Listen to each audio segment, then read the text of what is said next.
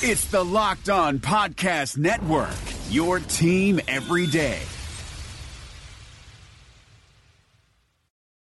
What is up, everybody? Welcome to another episode of Locked On Vikings. As always, I am your host, your pal, and the kid you copied off in math class. My name is Luke Braun. You can find me on Twitter at Luke Braun NFL. You can find the show on Twitter at Locked On Vikings and I am excited to bring yet another show to you today. Unfortunately, it is a fairly slow news day, so I'm going to talk a little bit more about draft theory, especially in how uh, the draft tends to behave very weirdly when teams don't necessarily want to take the player that is directly in front of them. And I'll get more into that very cryptic sentence in a minute. But first, I got to remind you that you can find this show on Himalaya, the new podcasting app, as well as anywhere else you like to find your podcasts. And if you don't like scrolling through podcast apps, you can always ask your smart device, hey, play podcast Locked On Vikings. So, other than Adam Thielen's big old extension, the main headline of the week is that, hey, all the players have returned to off-season workouts. They're doing a lot of stuff that's not really worth monitoring. You know, it's all just kind of walkthroughs and drills and just kind of, you know, keeping in shape. But it is a bit of a monumentous occasion because it brings everybody back into one building and it means we get press conferences with the players again. We get media availability, so a bunch of players can come in and answer all the burning questions we've had for them all offseason, especially those who went through contract negotiations like Adam Thielen or those who were privy and in proximity to those things like, you know, Harrison Smith and Eric Kendricks. And so on Tuesday, they all went and answered a bunch of questions from the media. I will uh, spare you the homework of watching all of them because by and large, not a lot of substance gets said in these things. This is honestly, this is peak lying season. You know, you get questions to Harrison Smith about if he watches the draft, and he seemed like halfway interested in even paying attention, except for figuring out who the Vikings pick. Uh, and you know you get random questions about oh what you know how are you doing in your second year? And then you get the boilerplate answer. And there's a lot of kind of you know generic i call them platitudes that don't really mean anything. You know you ask how's the playbook in your second year? Kirk cousins and he says better and you don't really get anything that you didn't already know out of that. However there were a couple of moments that i think are worth pointing out. Both uh, harrison smith and eric kendricks got a little emotional when they were talking about Anthony Barr and how, you know, the whole roller coaster of what happened in the offseason. If you're a fan of the team and you were emotionally invested in that, and I know I was. I definitely woke up the next morning after thinking that Anthony Barr was going to the Jets kind of down. I'm going to miss the guy. And then, you know, later in that day when the plot twist happened and it turned out he was coming, I was ecstatic. I was grinning ear to ear. And I'm just a fan. And I, you know, I've never shaken the guy's hand. Imagine being, you know, Eric Kendricks, who the guy's best friend, roommate at UCLA, or, you know, Harrison Smith, who's worked with him now for like five years. You know, imagine being those guys and how emotional that process would be.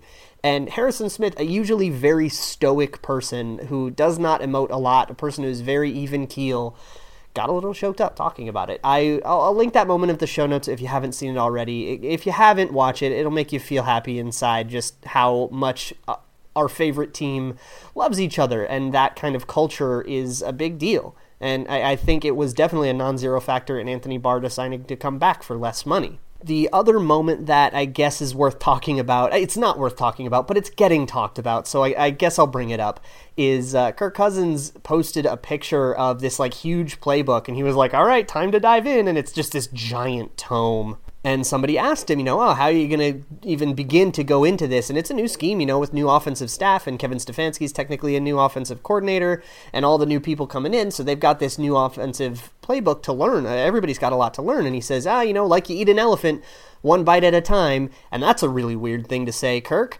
However, it is not because and I'm I'm absolutely shocked to see how many people haven't heard of that children's book. It is a children's book about how to eat an elephant and the whole moral of the story is just, you know, take one step forward and keep your head in front of you and eventually you'll get through monumental tasks. It's a very cute little lesson. I'm going to link an Amazon link in the description so that you people can educate yourselves and your children. I'm, I'm not even somebody who usually stands up for Kirk Cousins' goofy personality. He's a really weird guy, and I think it's funny to like make fun of him. Some I make fun of him on Twitter all the time, but this one ain't it. He uh, was citing a very reasonable thing. And the other thing I just want to get out in front of is that the schedule, probably as you're listening to this or shortly after you listen to this, has been released. But right now, we already know the opponents. We know that the Vikings are traveling to Seattle. We know Atlanta is coming to US Bank Stadium. We know Philadelphia is coming to US Bank Stadium. You know, and we know like which uh, home and road opponents we have. We just don't know the when. We don't know what order they're coming in, and we don't know like when the primetime games are and stuff. So when all that comes, I will break it down. But breaking down strength of schedule is something you know we've known the opponents since week 17 last year, but in that moment we you know kind of had some other stuff to discuss. So you know when we do get around to discussing it, you know, tomorrow will be a really nice opportunity to discuss strength of schedule and stuff and how it is a little bit of a lie most of the time because, you know, with a 16 game season, one or two games can mean all the di- I mean there's a huge difference between an 8 and 8 squad and a 10 and 6 squad, right? That's only two games. So, you know, strengths of schedule can lie to you a lot, and you have to navigate it very carefully if you want to discern the information you usually want to discern from strength of schedule, with which is are we playing a lot of hard teams, and is that going to make our record be worse? But that'll all be a conversation for tomorrow when we actually have the official schedule and we're not just going off of some unverified Twitter account that says that it's leaking all the games. So, in the meantime, we'll talk a little bit more about draft previewing with the prospect of the day and a little bit more uh, like draft philosophy slash analysis nonsense. A lot of this is just laying foundation for what I'm going to be saying after the draft, you know, and kind of getting to know my philosophies and the way that I tend to like analyze these situations and the methods that I use. So, that when I do have an opinion, it's clearly not coming out of nowhere. It's just, you know, kind of showing my work. So I'll get to that. Again, that's I'm being like really weirdly cryptic about this, uh, but I will come back after the ad break and it'll all make sense by the end of the show. See you guys in a minute. Hi, this is David Locke, the CEO of the Locked On Podcast Network. In this crazy, unprecedented, and unnerving time, I know we're all living our lives a little differently. I thought we had some of our sponsors over the time that might be able to help you out. So we've reached out to them to get you specific offers. Postmates is giving our listeners $100 of free delivery credit for their first seven days. Start your free deliveries, download the Postmates app, and use the promo code LOCKEDONNBA. Anxiety, stress, need something to calm yourself down? The Calm app is available for you. 40% off to our listeners at calm.com slash locked on NBA. Stuck at home, want fitness? Echelon Fit has been a sponsor of ours, and you can go to echelonfit.com slash L-O-N-B-A. And if you're looking to add some new knowledge and get a little smarter in your free time, Masterclass, or at least your time at home, masterclass.com slash PER is offering 15% off. If you missed any of those, go to lockedonpodcast.com slash offers. That's lockedonpodcast.com slash offers. Thank you very much for tuning in to Locked On Podcast Network. We hope to be here for you to give you a relief and uh, respite from all the other news. And thanks very much. Be safe and practice your social distancing. Okay, welcome back. So let's talk about today's prospect of the day. Let's get down to the nitty gritty and keep talking about the draft. Again, we're running out of uh, episodes before the draft. We only have four, six more prospects of the day, including this one. Uh, and so it's time to kind of start focusing on some of the guys that are more prominent that I may have left behind. And so I'm going to save some of the really big names for the week leading up to the draft because I think there are going to be some listeners that like start tuning in then in preparation. Um, so I, I'm going to talk today about offensive tackle from Florida, Jawaan Taylor. Uh, he is very prominent, so much so that he almost never gets mocked to the Vikings because he's always gone by then, which is why I haven't really talked about him on this show very much. I just don't think it's very realistic that he'll be a member of the Minnesota Vikings because it seems like in every mock I see and every big board I see, he's going to be gone within the top 10, and with very good reason. He's 6'5, 328. He's just a huge dude and he has very natural instincts. He has a few technique things, and I think some people do see him as a little bit too raw and so, you know, they're completely out on him altogether as a first round prospect. But I think those people are few and far between. And by and large, everybody agrees this guy is just good and getting better and probably will be very good for years to come. But the Vikings at 18, I mean, this is the guy that, like, the Giants will take at pick six. And it would be seen as probably a good value pick. So if he were to fall to the Vikings, you know, this, it would be a no brainer. Sprint to the podium and, and never look back but that's not really going to be how things work. But still, in that event, I mean, he is one of the like top shelf offensive linemen, and maybe just because he's been so hyped for so long, sometimes it happens where his draft stock kind of falls and the narrative around him kind of falls, and, and people kind of almost get bored, and guys can, you know, suddenly fall. I remember uh, thinking about like Joey Bosa who was really seen as a number one overall pick for so long. And and draft people like analysts and stuff got way too low on him. They started putting him, you know, outside of the top 10 and stuff. Uh, and he ended up going third overall to the Chargers, but like from first to third is still like a reasonable slip. And that's really the only hope we have of Jawaan Taylor slipping. It's not going to happen. I would be pretty confident in telling you that, like, I'd be very surprised if T- Taylor fell to 18, and I'd be even more surprised if the Vikings didn't take him there because he does fit the zone. He has all that athleticism stuff. He tested well. But diving in more specifically with Taylor, what I really like to see, and it's all over his tape, is when guys can pull out, and this is something that Florida would have him do. They would have him pull out on like a stretch play or something, you know, and get out into the open field and like have to showcase that mobility. And that's 6'5, 328 moving. If you watch his tape, it is moving faster than 6'5 and 328 should ever move and with some level of accuracy. You know, we talked a lot about when with the free agent offensive line that the Vikings have brought in, like the backups, you know, the guys that can't climb to the second level, like uh, Brett Jones and Tyler Shatley had a problem with this, and Josh Kline kind of has an issue with this it's where you know they're very big and they can get out and they can you know show some testable athleticism where they can run a three cone when they know exactly where they're supposed to go. But when somebody like cuts back across their face or like forces them to change direction very quickly it's just really hard to stop all that weight and get it moving in a different way. So they can kind of get caught on their heels and then you know you end up whiffing a block and you ruin the play. Jawaan Taylor has, I guess I'd call it an accuracy with his body that is really uncharacteristic of somebody in his size. Now, again, he has some technique issues. He, I think this is Kyle Crabbs at the Draft Network wrote an article. I will link it in the show notes. Uh, talked about how he fires his hands out too low, and that means that he can he can like concede his chest because he just he gets his hands up too low, and and if your hands are too low, somebody can just put their hands right above you and the whole hand fight is over. They have your chest, and then it doesn't matter if you're bigger or stronger than them. You know, they've got leverage and they're going to win. Uh, that is something that is pretty correctable. And, you know, if we talk about like the right kind or the wrong kind of raw, that's the right kind of raw. The wrong kind of raw would be somebody who instinctually can't like accurately run out in space. And he can do that. That's like a natural innate ability that's very hard to teach. I mean, you could probably work on someone's fundamentals over a lot of time, but that's kind of something you want prospects to have right when they show up to camp, not something that you have to teach them. But hey, you know, punch your hands a little higher. That's something that you can absolutely work on. You can do drills, you can really get in them about it and, and fix that. And the fact that he's on an upward trajectory, he was kind of quiet early on in, at Florida, and he really came on his senior year in a sustainable way that is going to make him, you know, a really, really good prospect. So this is a pretty glowing review, and obviously he's a top 10 guy. Uh, this is, again, a guy that probably doesn't go to the Vikings. However, you know, if the Giants are taking him, that means that they're not taking Jonah Williams or Andre Dillard or any of the other guys that we've talked about and, and really, really want. And honestly, the draft does not behave the way that you think it should. And this will kind of smoothly transition into the next thing. But, you know, sometimes guys fall. And they fall for really dumb reasons that nobody ever saw coming. You know, like the like somebody didn't like them in their interview or something like that, and they fall way lower than they should. There's one or two of these guys every single year, and the reason is that we usually look at players, you know, when we'll we'll say about 20 different players, oh, they're never going to fall out of the top 15. Well, somebody has to. There's only 15. And you know, and then we'll say about, you know, 50 players, ooh, I don't see any of these guys falling out of the top 40 and there's going to be those players. So somebody is going to surprise us. Somebody's going to be drafted too early, and that's going to bump somebody down below where they should be. You know, last year it was like Da'Ron Payne was kind of like that, and years past, like Leonard Williams fell too far.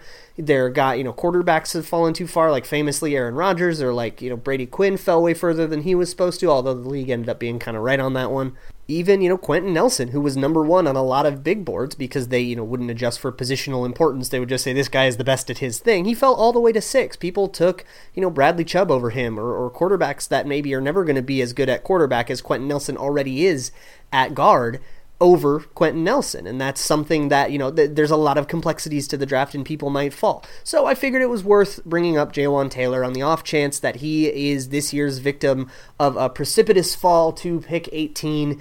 It, it would be uh, honestly the like dream, pipe dream, holy crap scenario that would just change the like face of the draft for a lot of years to come. It would be pretty awesome. So before I move on to the more cryptic and weird thing that I'm going to talk about, uh, this episode, I do want to talk a little bit about the Himalaya app real fast. It is a new podcasting app that can help you sift through all the crazy volume of podcasts out there. There's just so many shows from NFL shows to Viking specific shows to other interests you might have, like cooking or true crime or whatever. Himalaya curates playlists for you, and they have new features every day that can help you sort through that crazy, complex world. Just go to Himalaya, download it on the App Store subscribe to Locked On Vikings and whatever else you listen to on it and see if you like it. If not, you can always go back to the other things, but it can't hurt to give it a try. All right, let's stop screwing around and let's get to the main topic of the episode, which, as you saw in the title, I don't know why I was being so mysterious about it all episode, uh, but it's the draft as an auction. The draft is an auction. It is much like free agency, and we had this same episode with free agency where the principles of an auction market shine through. The idea that, you know, the price of a thing is set by the person who wants it the most, or the team who wants it the most. In free agency, that's really easy to see. You know, whoever is willing to give Anthony Barr, for example, the best deal is the person who gets Anthony Barr. Now, the Vikings had a leg up on this because part of their deal they could offer is this environment with all of his friends, and the Jets couldn't match that. They had to, you know, beat Anthony's Barr Anthony Barr's deal from the Vikings by a certain dollar amount, and then the Vikings came up close enough to make it so that all of that friendship and good culture and all that was the difference. So in the draft, it's a little different in that the player doesn't get any say, so they're not the ones choosing how high a price is or what factors go into it. And in the draft, it's a lot simpler. It's whoever is willing to spend the highest pick on somebody gets that somebody. And the weird dynamic of this is that you don't really have exact change and that you only get to spend your draft capital in predetermined chunks of size. The Vikings, most of their draft capital, especially if you use those trade charts and like really break it out uh, and, and like assign value to each of their picks, most of their draft capital exists in their 18th pick. And while they may have evaluations on multiple players that are worth that 18th overall pick, and they probably do. They always do, right? Every team always has, you know, I would take this player, I'd take that player, I would take that player. They only get to use it on one of those players. So it's whoever you're highest on of the players on which you are the highest in the league, which is a, a weirdly confusing sentence. But I wanted to bring this up because this is kind of like this weird dynamic can explain a lot of the weird things that happen in the draft. You know, there are some situations that are just bizarre, like Laremy Tunsil having some like disgruntled former person like posting a video of him smoking weed out of a gas mask and he falls from the number one overall pick to number 13. That's not what I'm talking about. I'm talking about falls of guys like Malik Hooker or J- Da'Ron Payne. Guys that should have been, you know, top shelf, top 10 picks that fell way out of it. And I think both of those guys ended up being picked 18th. Uh, if I recall, I could be wrong about that. Um, weird coincidence. But the point is, those are guys that should not have been picked that late and they fell for reasons that had nothing to do with an off-field issue or nothing to do with you know on-field production. It just happened to be that the teams that wanted safeties the most or the teams that wanted a defensive linemen the most either went a different direction because of scheme fit or decided, yeah, I want a safety, but I also want this wide receiver, so I'm going to take you know John Ross instead, and that happens over and over and over again, and before you know it, you're in the middle of the first round going, Am I going to even get drafted tonight? So, on the idea of exact change, one thing I want to talk about is trades down. And the a lot of the purpose of trades down is to get your change back. You know, if you are picking at 18th, and say the Vikings want to pick Garrett Bradbury at 18th, but they have him 20th on their board, which means uh, you're reaching just a little bit. You're reaching two picks, but an important two picks there's a pretty strong difference in value between the 18th and the 20th pick, and you want to recuperate that value before you take Garrett Bradbury. So you are going to trade with the Pittsburgh Steelers for their 20th pick, and they'll give you whatever that's worth. I'm not going to look it up, a fourth or a fifth or whatever it ends up being worth to move like that. So you are essentially accepting now if you do go and you know get Garrett Bradbury anyways, and this all works out like you think it should, and Carolina doesn't like screw you on the back end of it, uh, you get the 20th pick in Garrett Bradbury, plus the difference between the 18th and 20th pick, assuming you made a fair trade, right? Whatever you deem to be the difference between 18 and 20, Pittsburgh gives you that to make it up, and you get like your Garrett Bradbury and you get your change back. Or if you don't want to take that risk, you just pick him at 18 and you say keep the change and you make a slightly value adjusted downward play, which isn't great, but hey, maybe if you think Garrett Bradbury is okay and worth it and you don't want to risk it, maybe you're okay with taking that that small hidden value because it's a worse hidden value to take the risk of Carolina, you know, swooping in and taking him if you decided to trade down two picks. This is simply like a way of reconciling the idea that you don't have exact change, but it's still the person who is, you know, most willing to spend capital on Garrett Bradbury gets Garrett Bradbury, right? In the event that the Vikings trade down with the Steelers because they aren't willing to spend the 18th pick, but they are willing to spend the 20th pick, but the Panthers are willing to spend the 19th pick on Garrett Bradbury, well, then the Panthers get Garrett Bradbury. So to get Garrett Bradbury, you have to be willing to spend specifically the 18th pick on him. And that's a nice example that works out very cleanly. However, it doesn't always work out that cleanly, and sometimes you just have to take like negative value, or not negative value, but imperfect value deals to get the players that you want. You know, I talked about this at the beginning of the week with Chris Lindstrom. That's a that's not a perfect value deal. He is not good enough to be worth the 18th overall pick. But for your first rounder, a guy who comes in, fills a need, and can start immediately is great for your first rounder. So even though he's not the 18th best player in the league, it doesn't really matter because he still fills what you typically expect to get out of your first round pick. It is an imperfect value deal, but it is not a negative value deal, meaning it's still a draft pick that would be completely fine and okay you can also kind of help this with like parsing the draft through who you're bidding against. And this is something, an exercise we all do pretty naturally, but using economics to define it can still be helpful and help us get less confused when we get into it.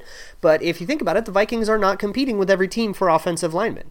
You know, the Browns have a pretty solidly locked away offensive line. We might not be competing with them for linemen very much. We might not be competing with a team like, say, Dallas for offensive linemen or a team like Indianapolis for offensive linemen. They had a great offensive line last year. So they might not be as much in the market for players like Jonah Williams or Cody Ford as the Vikings are. And, and that matters a lot. Now, the Vikings are probably in competition with the Giants for an offensive lineman. And they pick twice in front of the Vikings. So that only increases the likelihood that one of those guys is going to be a lineman.